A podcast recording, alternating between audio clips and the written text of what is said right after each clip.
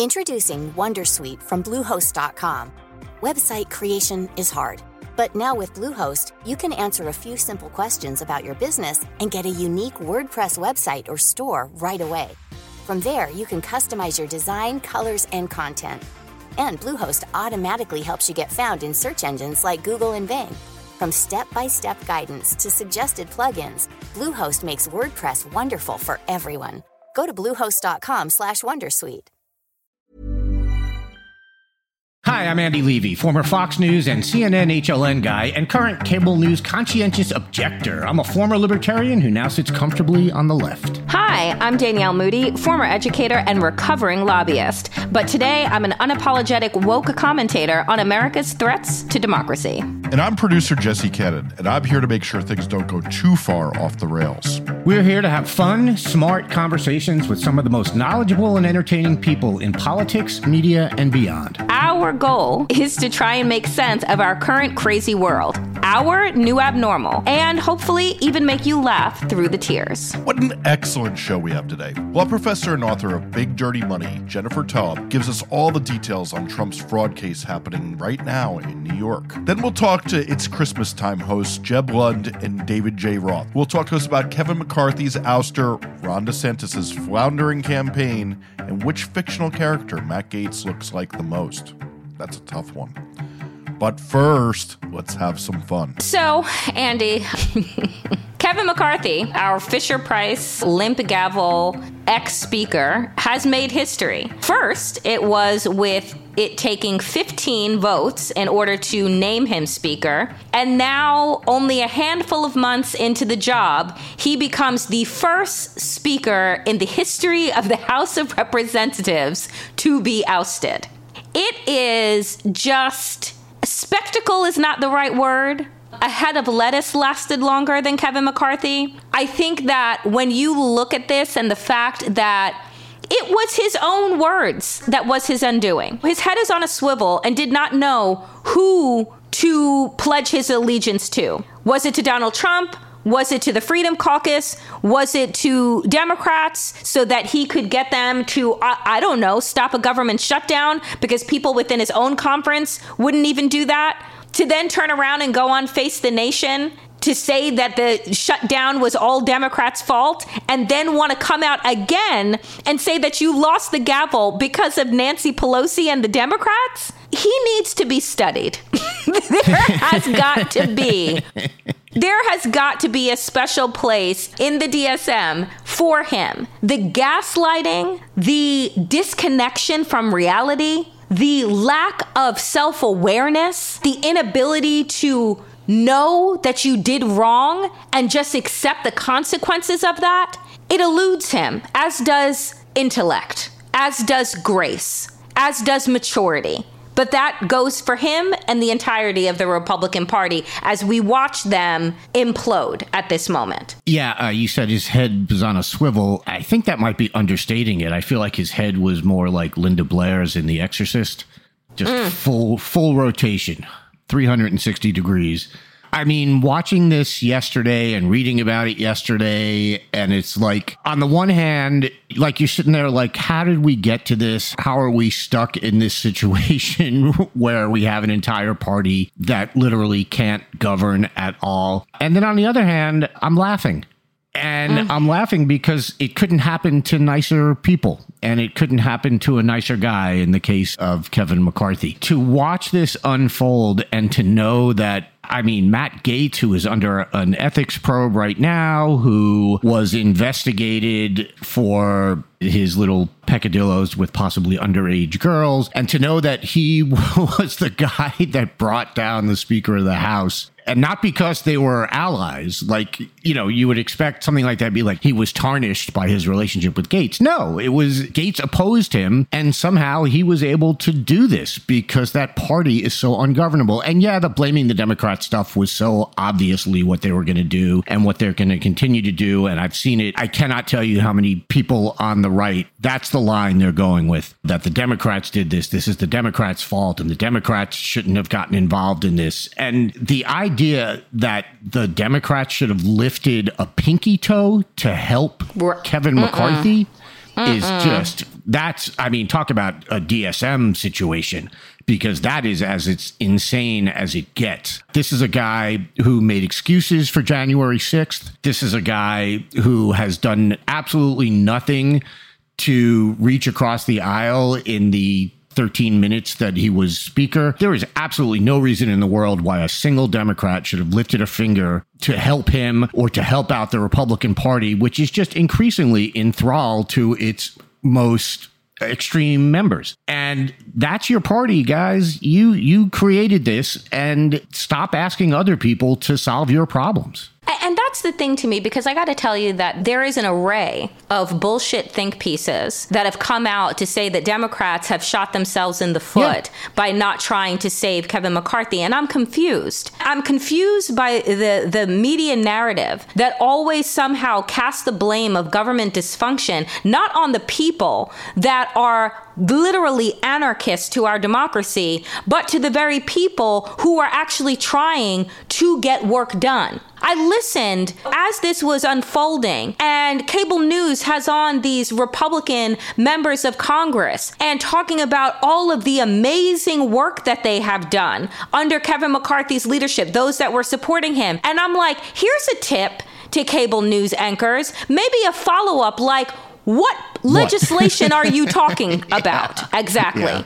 Like yeah. what policy? Because you say that it's amazing. You use all of these adjectives to describe this thing that doesn't actually fucking exist. So what are you speaking on? I don't care about Kevin McCarthy. I really don't. You know, Nancy Pelosi also was speaker with a four seat majority. You can't even compare those two. They shouldn't even exist in the same sentence. But to again, that be the reason why it was so difficult to get things done. It's so difficult to get things done because you're a hypocrite and a liar and can't be trusted, not by the not by the Democrats and not by people within your own party.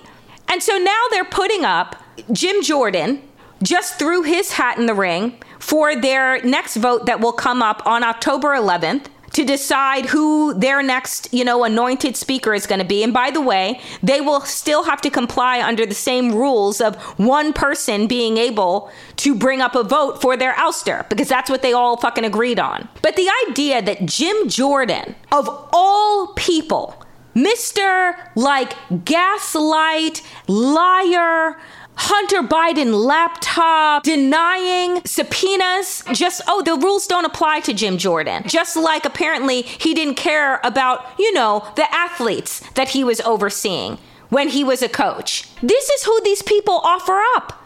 And it's just like you you think you can't get worse, and then they're like, no, no, no, this is how we're gonna own the libs. This is what we're gonna do. Yeah. And I'm like, at this, I don't give a fuck. Go ahead. Bring on Jim Jordan. Bring on Scalise. Bring them on and show the American people who you are. Lift the last bit of the veil. Destroy the white hood and let them see exactly who you are, exactly what you stand for. The Republicans are going to do what the Republicans are going to do. And I think for a long time, Democrats have said, well, if we don't support this you know, Republican who's only 80% crazy. We're going to get one who's 90% crazy or 100% crazy. And so they've supported the 80% crazy one. And I was happy to see them not do that this week. All you're doing at that point is normalizing the the 80% crazy. I'm making up numbers here because McCarthy's probably higher than that. But relatively speaking, compared to like a Jim Jordan, yeah, he, he might be saner than Jim Jordan, but that doesn't make him sane. And it's time to stop supporting this shit. And if the Republicans want a battle between Jim Jordan, who, as you point out, turned a, an unbelievable blind eye to absolutely horrific things that were going on at Ohio State University. And if the other choice is Steve Scalise, who, according to a Louisiana reporter, early in his career called himself David Duke without the baggage. And if those are the two people, and you know, we'll see who else throws their hat in the ring. I'm sure there'll be other people as well, but do it. The Democrats cannot spend their time holding Republicans' hands. And we always say this Democrats are going to get blamed no matter what. We've used this analogy before. Oh, you can't nom- nominate Bernie Sanders because they'll call us socialists. So you nominate Joe Biden, and what do they do? They call Joe Biden a socialist. You cannot win that battle because you're fighting with crazy people. You don't want to get into a fight with a crazy person because they will do anything. And the only thing to do is to not get in that fight and to just, you know, be like the internet meme and just stand by and say, let them fight. So I think, you know, the Democrats absolutely did the right thing mm-hmm. in not propping up the limp gavel. And if Republicans want to present themselves to the country as a choice between Jim Jordan and Steve Scalise, then do it. It's not the Democrats' job to prevent Republicans from engaging in their worst instincts. It's a Republican's job to do that, and they failed. You're absolutely right because it's as if the media thinks that Democrats are supposed to be the babysitters for the Republican right. Party. So right. they don't want to call out the Republicans because God forbid we don't both sides every fucking thing until it's over. So Donald Trump has 91 charges, four indictments. Joe Biden wears sneakers. You have the Republican Party is imploding. Oh my God, history is being made as the first speaker is being ousted. But what did Hakeem Jeffries say? And if Democrats Democrats decide to do what it is that they just did, which is say, you know what? We're standing with and for our own. We'll keep putting up Hakeem Jeffries for Speaker, yeah. right? We're, we're happy, and Hakeem Jeffries released a statement.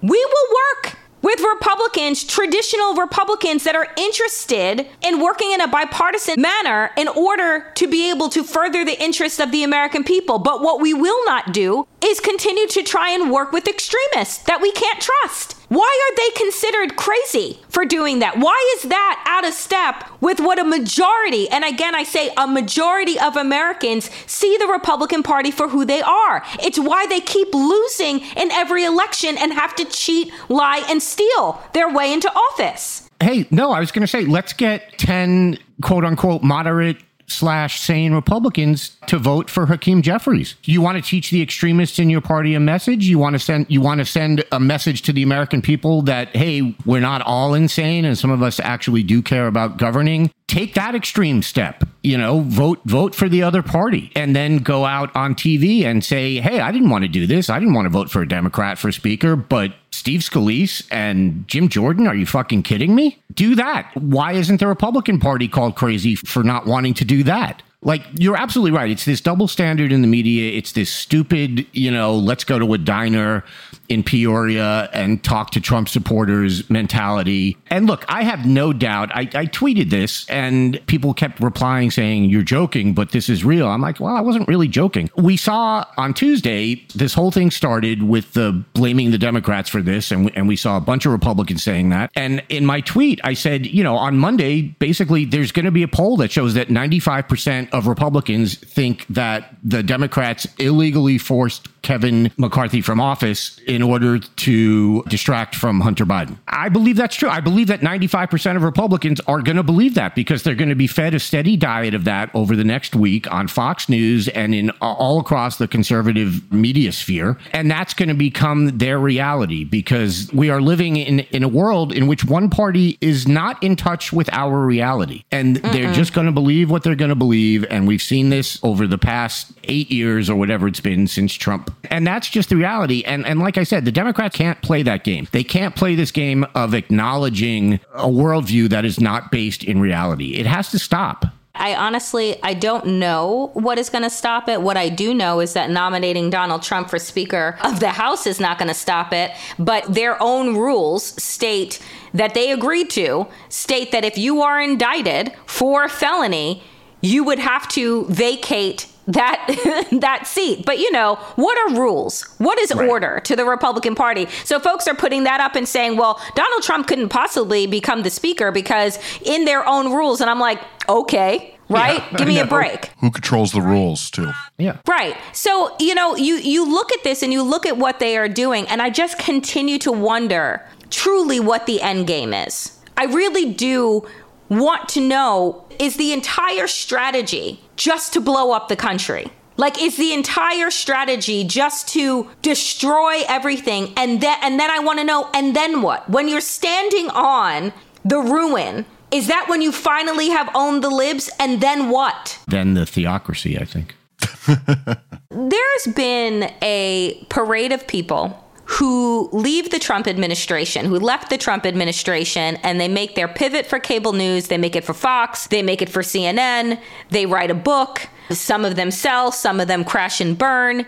And all of them decide to come out at that time to say, oh, he was terrible like this this guy john kelly who was apparently the longest serving white house chief of staff for donald trump which does not say much but that's how the CNN article starts out. John Kelly, the longest serving White House. It's not like the longest serving White House chief of staff, just to Donald Trump. Came out following all of the absolute abhorrent things that were said about now the former Joint Chiefs of Staff, General Mark Milley, when Trump referred to said that he was treasonous, that he should be hung, and that was echoed throughout the Republican Party, throughout members of Congress saying the very same thing. Kelly has now come out to, I guess, set the record straight and to confirm a number of the stories that are so disgusting that are just, I don't even know what to say. But I want to read one of the quotes that John Kelly gave. He said, quote, a person that thinks that those who defend their country in uniform or are shot down or seriously wounded in combat or spend years being tortured as POWs are all, quote, suckers because, quote, there is nothing in it for them. A person that did not want to be seen in the presence of military amputees because it doesn't look good for me. A person who demonstrated open contempt for a Gold Star family, for all Gold Star families, on television during the 2016 campaign, and rants that our most precious heroes who gave their lives in America's defense are losers and wouldn't visit their graves in France. He goes on. Andy, to talk about a person who, a person who. Motherfucker, just say Donald Trump. just say his name. He is not the candy man. He is not going to jump out of the window. He is not Beetlejuice. He is not going to show up in front of you if you actually say his goddamn name. Like, let's just start confronting the fuckery, like, with the same might that Donald Trump puts out his bullshit. A person who, a person who. I'm over it. All right. I will say, in John Kelly's slight defense, he does seem to be one of the few people doing this who isn't hawking a book or looking to get a job on CNN or MSNBC. So I'll give him that. Beyond that, I don't disagree with you. And I am really tired of all these stories coming out. What is it now? Three years since he's been out of office? Two years since he's been out of office? But also, all of this is like, we knew this. We knew this in 2015 when he said, I prefer my heroes who don't get captured about John McCain. John McCain was not a war hero. He was a war hero because he was captured. I like people who aren't captured. That's the quote. I'm a veteran, yeah, but I don't have a problem with people who don't think of those in the military as heroes. This is a trite thing to say, but that is absolutely your right as an American. You can sit there and, and, and you can make a coherent argument that, look, depending on the war, it was a bad war, and, you know, I'm not going to call someone a hero who was part of a bad war. If that's your attitude, fine. Whether or not I agree with it, that's an acceptable argument. The argument that Trump makes is he looks at the rows of dead soldiers and said that they were suckers. What was in it for them? Which perfectly sums up Donald Trump, by the way. Yep. And that argument to me is that's obviously disgusting. That doesn't even have to be about war heroes. You could say that about anyone who did something and, and stood up against something and and paid for it with their life. The idea that those people are suckers, again, it perfectly sums up Donald Trump. There's nothing more to say about it. But that's the thing with this John Kelly thing, and and the thing that everyone else is, you know, every time we hear one of these Republicans say, "Yeah, this was the last straw for me. I couldn't believe he did this," you know, or you know, in Kelly's chance, what else can you say about a person who does this? Yeah, that's the shit we were all saying mm-hmm. before the 2016 election, and it didn't stop you then. It probably didn't stop you from voting for him again in 2020. And for half of these people, you tell them they're going that Trump is going to be running against Biden in 2024, and they'll be like, "Well, I have to vote for Trump then because Biden is worse." Biden is not worse. I'm not even going to get into that argument because it's insane. But the point is, like you, I am tired of hearing from these people. Believe me, I am sympathetic to an argument that you stay at a place and you work at a place and you think that, well, this place sucks, but maybe I'm making it a little better. not at all talking about my own past. At a certain point, you have to say, I'm not making this any better. And all I'm doing is adding to it just by being here and, and by propping it up. So yeah, I am I'm really tired of all these people saying this shit and everything John Kelly said is completely true. It's also stuff that anyone even a functioning brain stem, I don't even think you need uh, an actual brain in your head knew at least from 2015 on, if not before. If, if you're a New Yorker, you knew this shit about Trump way mm-hmm. earlier than that. But from birth. if you were in the rest of the country and the shit that he said and did in the run up to the 2016 election, if that wasn't enough for you, then I don't know what to tell you. Introducing Wondersuite from Bluehost.com. Website creation is hard. But now with Bluehost, you can answer a few simple questions about your business and get a unique WordPress website or store right away.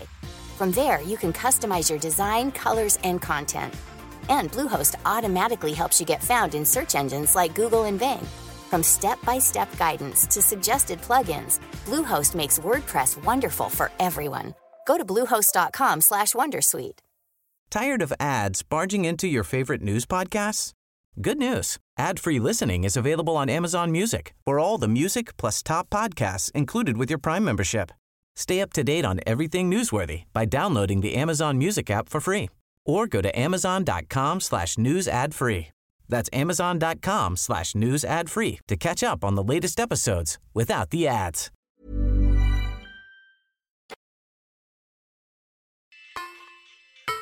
Folks, I am so happy and excited whenever I get to bring my friends on to the new abnormal. So I am so happy to bring back to the new abnormal law professor and author of Big Dirty Money and Other People's Houses and the host of the podcast Booked Up, my friend Jen Taub. Hello, friend. Hey, Danielle. So, your favorite topic all over the news right now as we watch the civil suit that has been brought by Manhattan AG Tish James against Donald Trump for inflating his assets at over, I don't know, in some cases, $2 billion, in other cases, $3 billion. Apparently, all of his properties, Jen, are worth billions of dollars, exaggerating the square footage of his assets. And this is coming into a tune of $250 million that Tish James is seeking, a quarter of a billion dollars. And before we get into the details of the case and what happened yesterday, I want you to walk us through why this matters out of all of the cases, all of the indictments, all of the things that we're seeing unfold, why this civil suit that doesn't come with criminal liability, meaning there's going to be no jail time, why this matters. Well, it comes down to sort of the theme of my research and the theme of Donald Trump's entire existence. It's three words, and they are follow the money. Mm-hmm. And that's how he has organized his life around the pursuit of money at all costs. And he ironically or maybe not so ironically, always has what a you know what do they say? You know, a dollar burning in your pocket. I mean, he he burns through money like it's water, mm-hmm. and he is someone who what is it? You know, hundreds of millions of dollars that he got from his father, and if he just put it like maybe even under a mattress or in a, in a you know in a S and P 500 mutual fund, the dude would have some serious money. But he he spends other people's money, he spends his father's money, and he burns through it. He is not a what we would say is a business genius. And yet he still actually has plenty of wealth, or at least whether or not he's heavily indebted has never really mattered to him, even the business bankruptcies, because the perception of wealth and enough wealth and enough debt means that he has always been sort of too big to fail and he lives in luxury and he can pretend mm-hmm. like he mm-hmm. is a business genius. And with this lawsuit, that all could go away. It would be like this lawsuit is the financial equivalent to a giant windstorm blowing off his crazy toupee slash hair do. Mm. It would reveal the things about himself that he tries so hard not to reveal, which is he is, as his niece has said, a loser. And this would make him lose. That word lose, loser, he doesn't want to lose money. He doesn't want to lose status. And to you and I, I mean, a criminal complaint would be super serious. Right. But he doesn't, Right. those are far away. If he can just put those off for another day, if he wins back the White House, he'll have his Mhm, attorney mhm. general get rid of the, the ones from Jack Smith, at the Yep. federal level. The Georgia one, I know you can't right now under law get pardoned in Georgia by the governor. They could just change those laws. There's ways in which that is so far in the future, but this is immediate. Of course, there will be appeals, but when I say immediate, I mean the thought of this actually happening, it would keep him up at night. This is immediate in his mind, and it doesn't look like it's going to go anywhere. And he has terrible, at least half of the, his legal team has done a terrible job representing him, not getting him a jury trial because he's got a no bullshit judge presiding over this who's already ruled against him on the major claim. Let's go to now. Judge Engoron has already ruled that Donald Trump's inflation of his value, he has done so fraudulently. So, walk us through that ruling. And so now we have a ruling that says what Tish James brought to that judge, she was correct. He's inflated his assets. The judge says Donald Trump is a fraud, as well as his sons, because it's Donald Trump, his sons, and then a couple of other people that are a part of this civil suit. Tell us what that ruling said and why there was, I guess, uh, a dissolving of LLCs. Talk to us about that piece, and then we can talk about what we're sitting in the courtroom for right now. Sure. And we can forgive ourselves as well as anyone listening for this being complicated or confusing, and also for sometimes information. People are using shorthand when they talk about these cases. So let's just talk about what's going on here. So, as you know, the civil case was brought last September, and it's already going to trial in less than a year, which is a pretty big deal. And what I, yeah, I think Engoron um, is his name, uh, Judge Arthur Engoron, who is just a state trial judge, they call it the Supreme Court, mm-hmm. ruled there, there. There are actually several other claims, but the main claim that he ruled on summary judgment, which means there are no facts in dispute. Okay. There's no factual issue to be resolved that as a matter of law, this was a violation of what's known as New York Executive Law 6312. Um, and that is the law that says essentially that if you engage in, it prohibits a persistent and repeated business fraud. Mm-hmm, And according to the, the precedent, that is a persistent business fraud that has the capacity or tendency to deceive or creates an atmosphere conducive to fraud. And that's what he ruled on last Tuesday, I believe it was. And why that's a big deal is he was able to rule on it because it's a pretty straightforward statute that doesn't require any kind of proof that he intended to actually deceive the banks. If you do things like have false and misleading financial statements and you do this, you know, audaciously and repeatedly and persistently, I'm adding audaciously in there for fun, mm-hmm. such as ballooning your net worth up to $2.2 billion when it's worth a fraction of that. Or when you do things like you say your apartment, you know, is you know three times the size that it is or you you know all this exaggeration where there's a discrepancy anywhere between 800 million and 2.2 billion the judge can say that that falls into that law so that has that has been decided and you're right that all the judge needs to do at least on that claim is determine what the level of damages are and I'm going to put a pin in that for a second. There's still several other claims that are other statutes that were were just sort of more like that was the main course, and those were like the side salads or whatever. And those were things related to like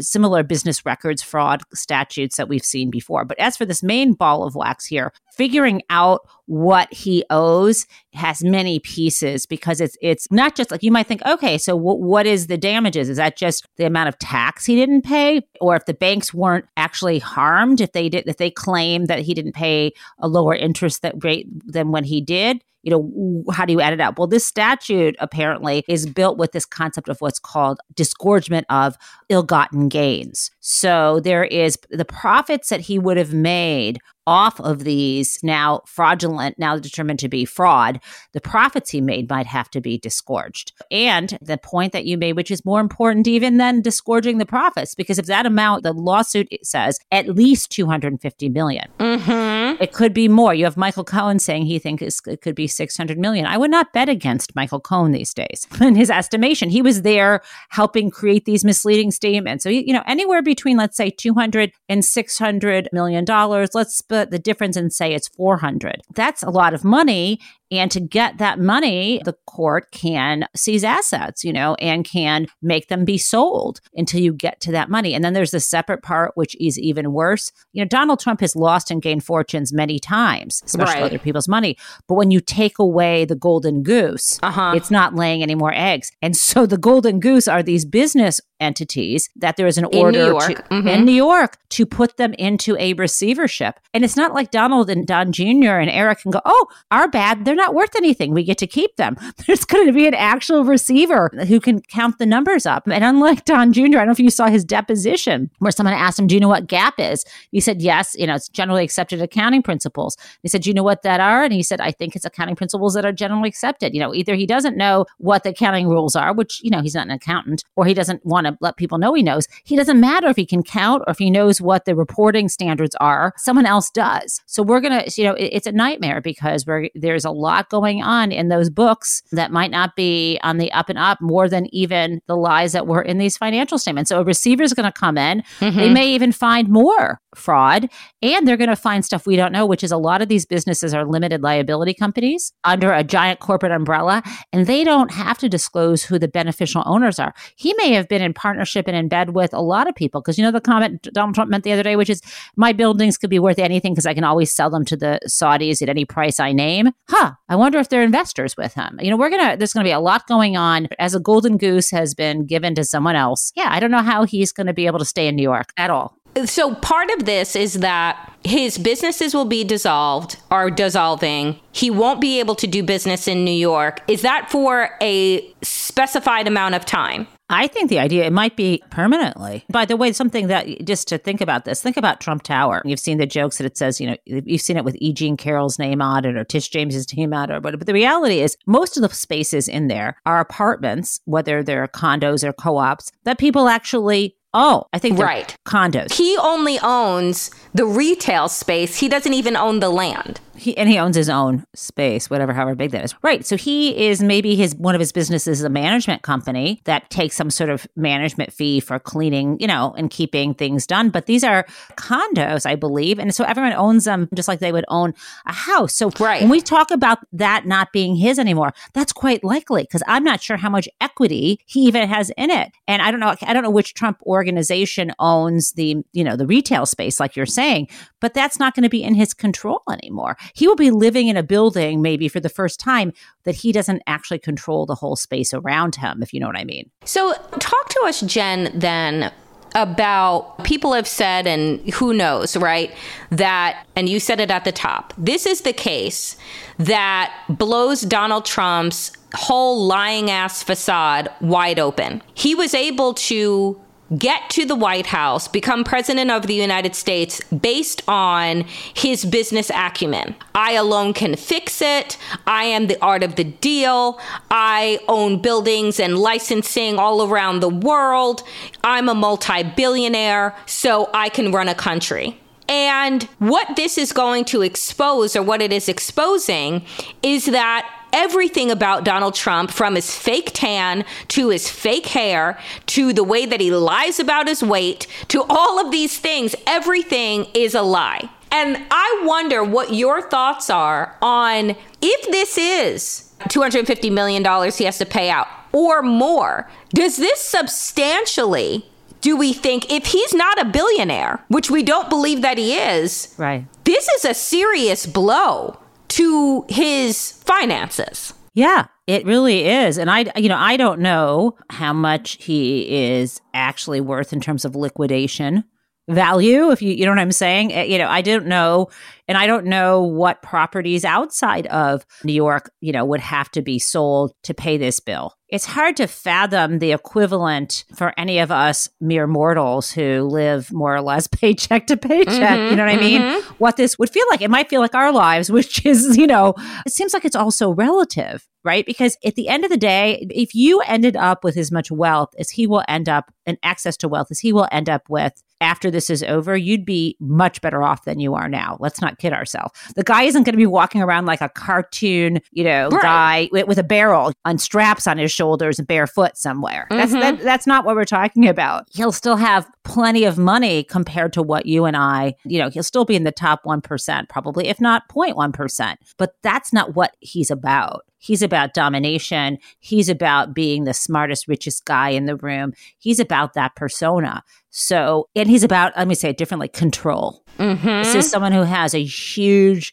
need to control everything, even though, even as he creates chaos around him. And his chaos has worked for him to a degree, but the level of chaos now around him between, I can't even imagine what he, what it's like to have this many lawyers, this many lawsuits, this many co-defendants. Did I mention he's running for president? Yeah, yeah, just that I mean, small thing. I do think that there is even a point with him that even if you have all these these people around you spitting plates, at sometimes they do all come crashing down and there's no one to clean them up. And I, I, I wonder whether that's what he's feeling. I mean, I think that at this point, the fact that his lawyers didn't even put in the paperwork to get a jury trial, which he could try and razzle dazzle and then yep. say, oh, you know, they hate me, blah, blah, that they didn't even do that.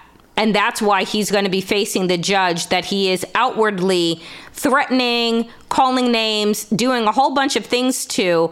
I guess my last question for you, Jen, is on the threatening piece, on his consistent MO of wrongdoing, does the threats come back to bite him? Here's why they do because they're not working anymore. Remember when everyone was so worried? You know, we had, you know, Alvin Bragg was the one who brought the first criminal case, and everyone's like, oh my God, people will hit the streets. Well, they didn't. And then it was like, oh, but when the real one comes, when Jack Smith brings a case, crickets. Yeah, they're protesters.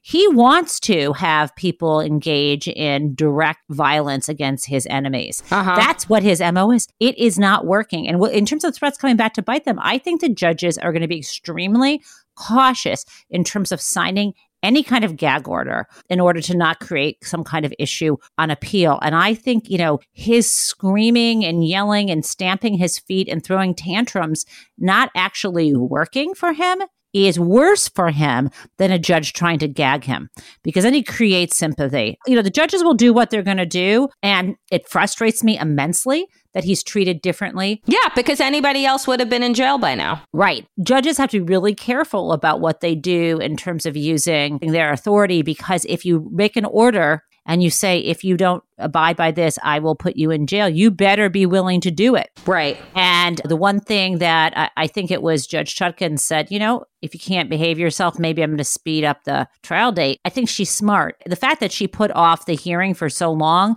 after the government, this is Jack Smith saying, you know, this is dangerous. Look what he's doing, including amending it to say, and he's threatening to kill these, you know, General Milley and all these other folks.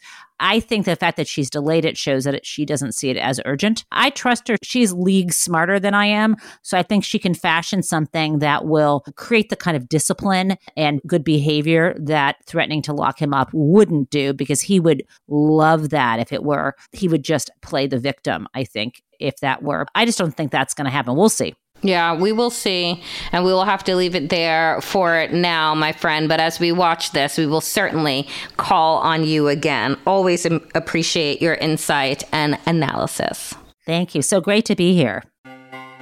Wither Democracy Today on NPR's All Things Considered, I'm joined. Oh, wait, wrong show. What the fuck is going on in DC? Today on The New Abnormal, I'm joined by two gentlemen who won't answer that question and many more. David Roth is an editor at and co owner of Defector and co host of the Distraction podcast. Jeb Lund is a journalist whose writing has appeared in such places as The Guardian, Vice, Rolling Stone, Gawker, and The New Republic. He's also the co host of the Quaid in Full podcast. And when they put on their robes and chant Klaatu Barada Nikto, they become become the co hosts of the It's Christmas Town podcast and my next guests. Jeb, Dave, welcome. Hey. Thank you. Go Rays. Go Rays. I'm, right. I'm not endorsing that.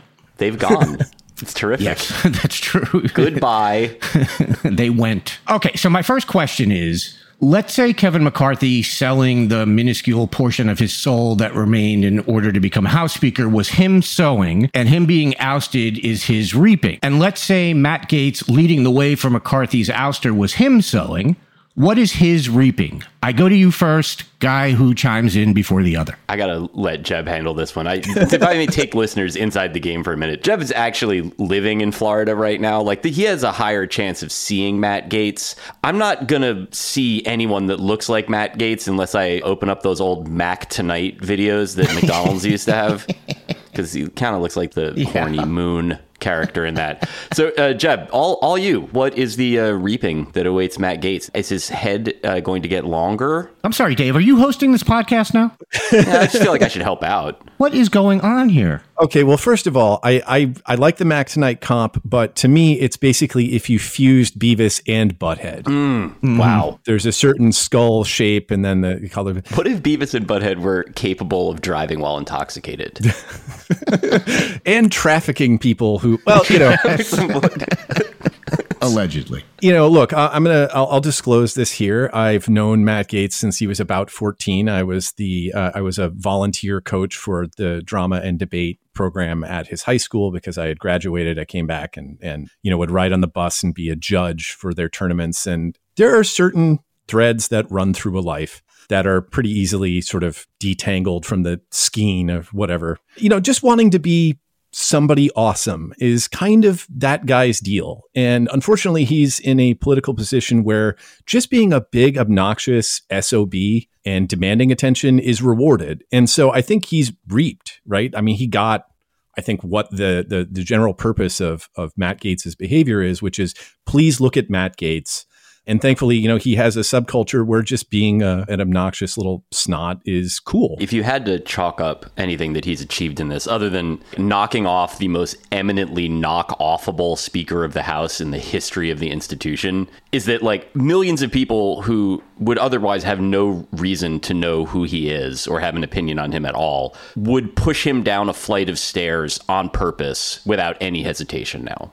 Yes. Okay, but if I changed reaping and sowing to the chickens coming home to roost, would your answers be the same? I mean, I don't know that I believe in chickens coming home to roost anymore. Really? I'm gonna need to see it. I want to. I think that like to a certain, but it's it's the sort of thing where where are the are the consequences for Matt Gaetz, right? Like that guy was. I guess you'd have to say like involved in a human trafficking case. Right. And that didn't necessarily come to anything. The only way that he could lose his district is if there were somehow a worse version of him that ran against him.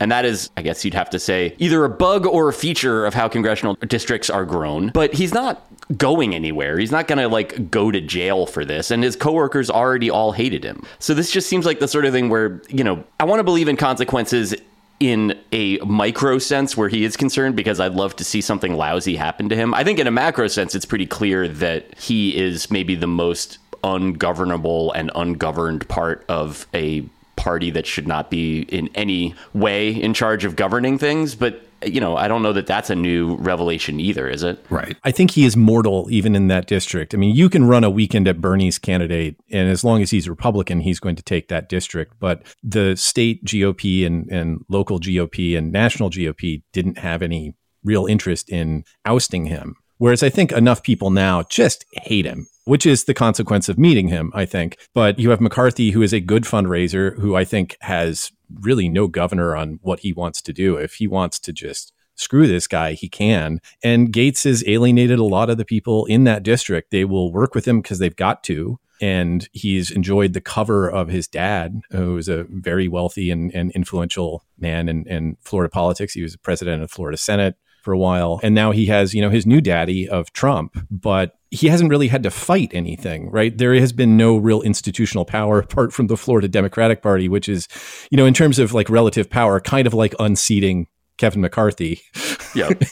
Right. It's like one of those like preseason NCAA tune-up games where they're playing at school. That's just like Right. it's in an office building. You know, like DeVry beats them every year. That's basically who he's been piling up wins against. Yeah, he's got 72 and 0 against Keiser College. That's Right. but Jeb, there's been some speculation that Gaetz is going to run for governor of Florida in 2026 since DeSantis can't run for a third consecutive term. Do you think that this hurts him rather than helps him? I don't know as if it ultimately makes a difference. I okay. think he would probably try the same strategy that DeSantis had, which is, you know, go on Fox News and get basically free advertising. Because the trouble with Florida is you have to dump a lot of money into multiple major media markets. You have Miami, Tampa, Orlando, Jacksonville, Pensacola uh, to get the word out. And DeSantis did that very well. And that helped to hide the fact that DeSantis has marginally more charm than Matt Gaetz, but that's it the rest of the Florida GOP doesn't have to play with Matt. The power that he had in that district that entrenched him was his dad. And dad, I don't think, has the flex in the Florida Republican Party anymore. The party has left him and and gone screaming to the right. So it's going to come down to how much sort of free advertising he can get from the same media apparatus that can make anybody else they can pick any other candidate and make them a viable statewide candidate. You know, how, how much does he get from that? And how much does he actually have to be out and be himself? Because as soon as he has to rely on that latter part, like Good luck, pal. right. So on Wednesday night, a Republican senator from Oklahoma with the unlikely name of Mark Wayne, that's one word, that's his first name, Mark Wayne Mullen, went on CNN and said of Gaetz, quote, You've got to think about this guy. This is a guy that the media didn't give the time of day to after he was accused of sleeping with an underage girl. And there's a reason why no one in the conference, that's the Republican conference, came and defended him because we had all seen the videos he was showing on the house floor that all of us had walked away from of the girls he had slept with. He bragged about how he would crush ED medicine and chase it with energy drinks so he could go all night. Dave, first of all, what or maybe who is ED medicine? And second of all, is Matt Gaetz being Cawthorned? I mean, that would be, I guess, where the consequences would arrive. It is just funny to see that there is like an upper boundary or outer boundary for this sort of behavior that, like, you can show your coworkers a video of a Florida Atlantic University student that you slept with, like, and they'll be like, "Don't do that," but all right, sure, I'll watch it. But then if you're like, and you know the the other thing is if you snort Viagra, it works much faster and you know you do get some blurring of vision and stuff because I think that's crushing ED medicine. Also, that's a very funny expression. Yes. The idea of like the way that I might you know like crush some dumplings for lunch. That's just right. Matt Gaetz going to town on a bucket of hims Come on, man. They've got the fountain like at the Golden Corral. There's like the butterscotch hims. and yeah, it's, it's it's getting turned away from the all you can eat bar where they're just sort of like, we're bringing some new ones out in a moment. We'd like you to put on this complimentary pair of restrictive pants for the duration of the time in the restaurant. Thank you. It is weird though. I mean, I think that this is like we've seen this to a certain extent with with Lauren Boebert, and uh, obviously Cawthorn is the one guy that's actually been sort of aced out in this. I think that the story of our politics in the last, you know, you don't want to say like since Trump descended the golden escalator because it's like it kind of was a problem before that. But the search for like how big an asshole is too big an asshole personally speaking to be allowed to like participate in our politics i feel like it's going to be ongoing for like much of the rest of our lives but if if matt gaetz isn't the answer to that then we're in worse shape than i thought All right, one last question on the House. So far, we've got Jim Jordan and Steve Scalise throwing their hats in the ring to replace McCarthy as Speaker. Jeb, I was surprised to see you tweet, I've always been a Jordan man. yeah, uh, explain that. Well, it's the Jordan rules. I, uh, no, I don't. that is an interesting dilemma between those two. You've got the like hear no evil and heil no evil options for the Republican Party. Jim Jordan's great too because first of all, it's like one of those guys where every now and then you'll get someone where you can just from the beginning of them talking, you're just like, oh fuck, come on, enough. And Jordan has this kind of unctuous dumb guy thing that I think is kryptonite for most people, even before you get into the. Again, they said it was impossible that the Republicans would turn their caucus over to someone who had spent at least a little bit of time around child molestation this soon after Dennis Hastert. And yet, I think they might pull it off. It might be twice in 20 years. Jeb, I'm going to do the annoying thing people do on Twitter, and I'm going to reply to your excellent "Hear No Evil, Heil No Evil" joke by saying you could also have gone with "See No Evil, Sieg no evil. Yes, well played. I agree. Okay. So, Jeb, a little while ago, you wrote a great piece for Truthdig titled Ron DeSantis's Blitzkrieg to Loserville, in which you said it shouldn't be a surprise that Meatball Rob, as I call him, is uh, that his campaign is going down in flames. My question is, Dave, what did you think of the piece? I thought it was fine. I was unable to finish it. I'm very busy. It was long. So, listeners may know that Jeb is my friend. Everybody has a muse or two if you're writing about this sort of thing. You don't necessarily get to choose who it is. And if you write about politics a lot, it's often not somebody that you actually like. But to see Jeb just get the assignment, I'm sure that you didn't pitch it as this. For if you were basically like, I got like 2,000 words in me about Ron DeSantis, my eyes are going to roll back like the guy in Dune for half of it while I just give him both barrels. It was an immensely satisfying post that I recommend to anybody. I guess it would be more fun if you didn't like Ron DeSantis, but that's kind of the same thing as recommending it to anybody. Jeb, you were mentioned in Dave's answers. You have 90 seconds to reply. Well, I think the thing with Ron DeSantis is sort of the thing that Dave had to wrestle with when writing about Trump, and you know, Dave sort of becoming the Trump whisperer, and you know, he had a, a very cogent thesis about Trump, which is that this is a man who wants to be on television and he will do anything to stay on television, and he's a hateful toad. And the media, and I mentioned this in the DeSantis piece, you know, the media kept trying to, not us, because we're the good ones. No. But, you know, they, they kept trying to find this more complicated reason why Trump was what he was. And by adding the complexity, it made it less ugly and there was a mystery that could be pursued. And sort of a similar thing is, is happening with DeSantis, where you've got just this hateful bastard who's trying to ascend to the presidency by stomping on the most, you know, beat on and marginalized people within his state. And there's not a big mystery to that. He is a bully because he likes being a bully,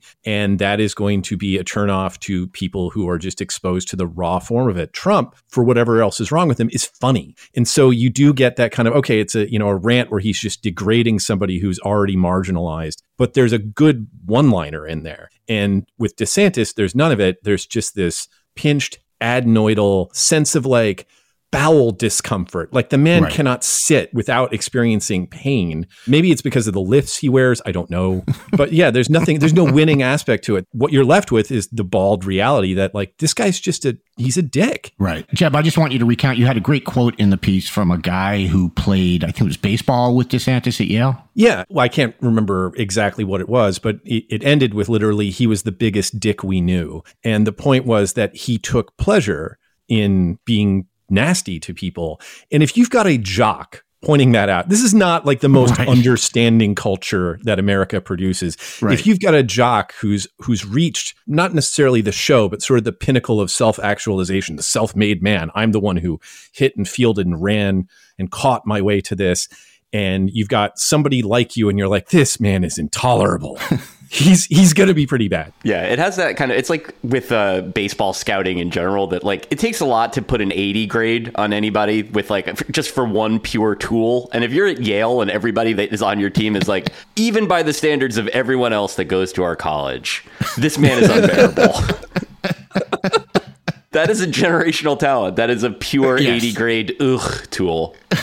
yes, that's a that's a five tool tool. yeah, it is. It is. Yeah, I think the one bit I wanted to add to that is I think that with DeSantis, in kind of the opposite way as Trump, that he's like designed to flatter a lot of the weak spots in major national political media tendencies because of the fact that he's, you know, I guess in his way been an effective governor and that he's been able to pass a lot of awful laws and consolidate power and stuff. And he has a resume. Like Trump was ridiculous and I think was sort of underrated as a result because people knew him as like the divorce guy from the Brookstone commercials or whatever. You know, was it's not like a serious person.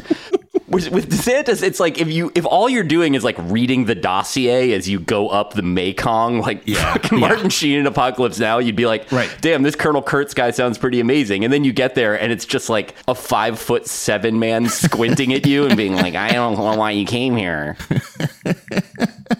You're an errand boy sent by the grocer. All right, final question for both of you. And at this point, I honestly couldn't give a shit who answers. Taking some kind of medical incident off the table, is there any way next year's presidential election isn't between Joe Biden and Donald Trump? No, which will be interesting because those are two guys that should only be allowed to go on TV at like three in the afternoon now. Yeah. It's dispiriting. I don't love it, but I suppose it's hard to say that we deserve anything else at this point. Are you being paid by the RFK campaign to say that? Or perhaps the Cornel West campaign? As you know, uh, yesterday, like many others, an emergency alert to my phone activated my mRNA vaccine, Yes. uh, the nanobots that are in it. Uh-huh. And I'm now much more sympathetic to some of Robert F. Kennedy's points than I was even before lunchtime yesterday. So it, it sounds like it backfired. you never know. This is the thing. Nobody tested the technology, and that's why he's so into uh, safety for this sort of thing. Unintended consequences. Jeb, Dave, thank you both so much for coming on. As always, it's always a pleasure to talk to you. I don't know that I learned anything, but I feel okay with that. Well, thank you for having us. Thank you. I'm glad that we didn't teach anything. Maybe. Yeah. No, that right. I agree with Jeb. Andy Levy. Danielle Moody. Andy, how are you closing out this godforsaken week? Oh, man. Well, we spent a lot of time talking about the House Speaker travails, but since McCarthy has been removed, so now we got a guy who's acting as interim speaker named Patrick McHenry, and he has decided, like, this is the guy who has not been voted into anything. So let's start with that. He again, he is the interim speaker, and it's just some weird mechanism by which he is the interim speaker. It's not like he was McCarthy's deputy or something like that. He has decided that there are these little offices in the Capitol, and senior ranking officials for both parties have access to them. They're called hideaways. So, like, Nancy Pelosi, as House Speaker, she had her own office in the House office building, but she also had a little hideaway in the Capitol. And by a long-standing tradition, the high-ranking officials in both parties have these little hideaways. It doesn't matter who's in charge. Uh, that's just the way it works. Well, the Republicans have, of course, decided to change this, and mm, McHenry's office has now informed both Pelosi and former whip Steny Hoyer that they need to vacate their hideaways and that the uh, rooms will be rekeyed. So not only is this petty as hell, to top it all off, they sent this note to former Speaker Pelosi saying, please vacate the space tomorrow. The room will be rekeyed. Nancy Pelosi, when this message was sent, was not in Washington. Why was she not in Washington? Because she's at the funeral of Diane Feinstein. So, hmm. I mean, if you mm-hmm. want to just like show how low of a human being you are, I can't think of a better way than this other than, you know, their voting record. But to not only send these petty, petty, petty little messages and to take this petty, petty, petty little action, but to send these messages when you know that these Democrats are at the funeral of a colleague and to say that they're, you know, they're going to rekey the office tomorrow and you got to get your shit out today, it just doesn't get any lower than that. And and again, this is coming from a guy who is the interim speaker. He's not even in an elected position in leadership. He's not gonna. I haven't heard anyone talk about Patrick McHenry running for the actual speakership because he's a fucking nobody. And this is just there is a class of people, and this exists, I will say, uh, across the political spectrum. But there is a class of people who should never be allowed anywhere near even the slightest bit of power because it immediately goes to their head and it activates some kind of gene they have where they immediately have to start lording it over other people in ridiculous ways. And clearly, Patrick McHenry is one of those people. So fuck that guy. I mean, can they get any lower? No. Do they continue to show people who they are? A hundred percent. Are they the most disgusting, hateful, spiteful, petty, small group of people? Absolutely. Because I think that to take this action while your colleagues are mourning the passing of another one of your colleagues in Congress is just, but you saw that man bang that gavel with Yeah. such anger and dismay. And I'm like, that's them. And when Nancy Pelosi said, I've never seen a more miserable bunch, concur, agree, a thousand percent. Fuck all of them, including Mick Henry, whatever the fuck his name is. Yeah, I was going to say something else, but I'm not going to. Danielle, who's your fuck that guy? It's to all of these judges right now who are giving these limited gag orders on a man that they know is dangerous. So this week, Donald Trump received a limited gag order by Judge Arthur Engoron, who is overseeing the civil fraud trial that was brought by Attorney General Letitia James. Now, why is this happening? Not because Donald Trump has continued to threaten this judge himself, which he has, but because he took to his broke ass social media platform to post the picture of the law clerk working alongside the judge in the case, who had a photo on her Instagram of her with Senator Chuck Schumer. Which, by the way, if you work in New York State and are a public servant, everyone has a fucking picture with Chuck Schumer. Right. Yeah. Okay? that is just the norm. That being said, why did Donald Trump post that picture? He did it in the same vein that he was spreading lies about the two women volunteers, right, in Georgia that are bringing a civil case against Rudy Giuliani for being defamed, for being harassed. Because what Donald Trump is doing with each and every threat that he has issued over the last few weeks, whether it is threatening the former Joint Chiefs of Staff, whether it's threatening his own Vice President of the United States, whether it's threatening now this law clerk, is that every time that Donald Trump does this, he is hoping that one of his minions will take him up on his words and his directives, which is to get rid of these people. That's what he's saying. They can't be trusted. That's the seeds that he's sowing. And so now, Judge Engoron has issued a limited gag order that if Donald Trump does not keep his employees and his staff's name out of his mouth and off of his social media platform, he will begin to receive sanctions. I cannot state this enough. No one outside of Donald Trump would be able to continue acting in this manner and still be out free. Not a fucking person. And so I truly believe that these judges are waiting for somebody to seriously be harmed or worse before they actually take the action that they should have taken the first time that Donald Trump opened up his mouth and threatened one of the judges or the staff or the jurors. We had Georgia, by the way, change their judicial rules now over that case to keep the jurors' names presiding over that case and their addresses out of the record because of Donald Trump's mob boss behavior. It's ridiculous. And for that reason, these judges are getting my fuck that guy because I would like us to not wait for someone to be killed before we take action and muzzle this man. Yeah, I'm with you 100%. We've spoken a lot on this podcast about how Donald Trump has lived his life without consequences for any of his horrible actions. And these little half assed gag orders. And I get why the judges are doing it, but it's way past time for a full on gag order and basically saying that if you do this again, you're going directly to prison. And do not pass go, etc.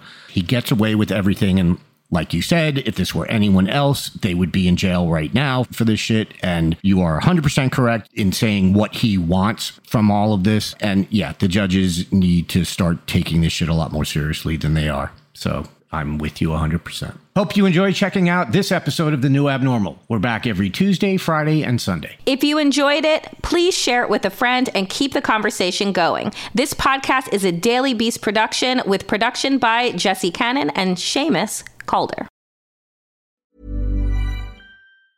Tired of ads barging into your favorite news podcasts?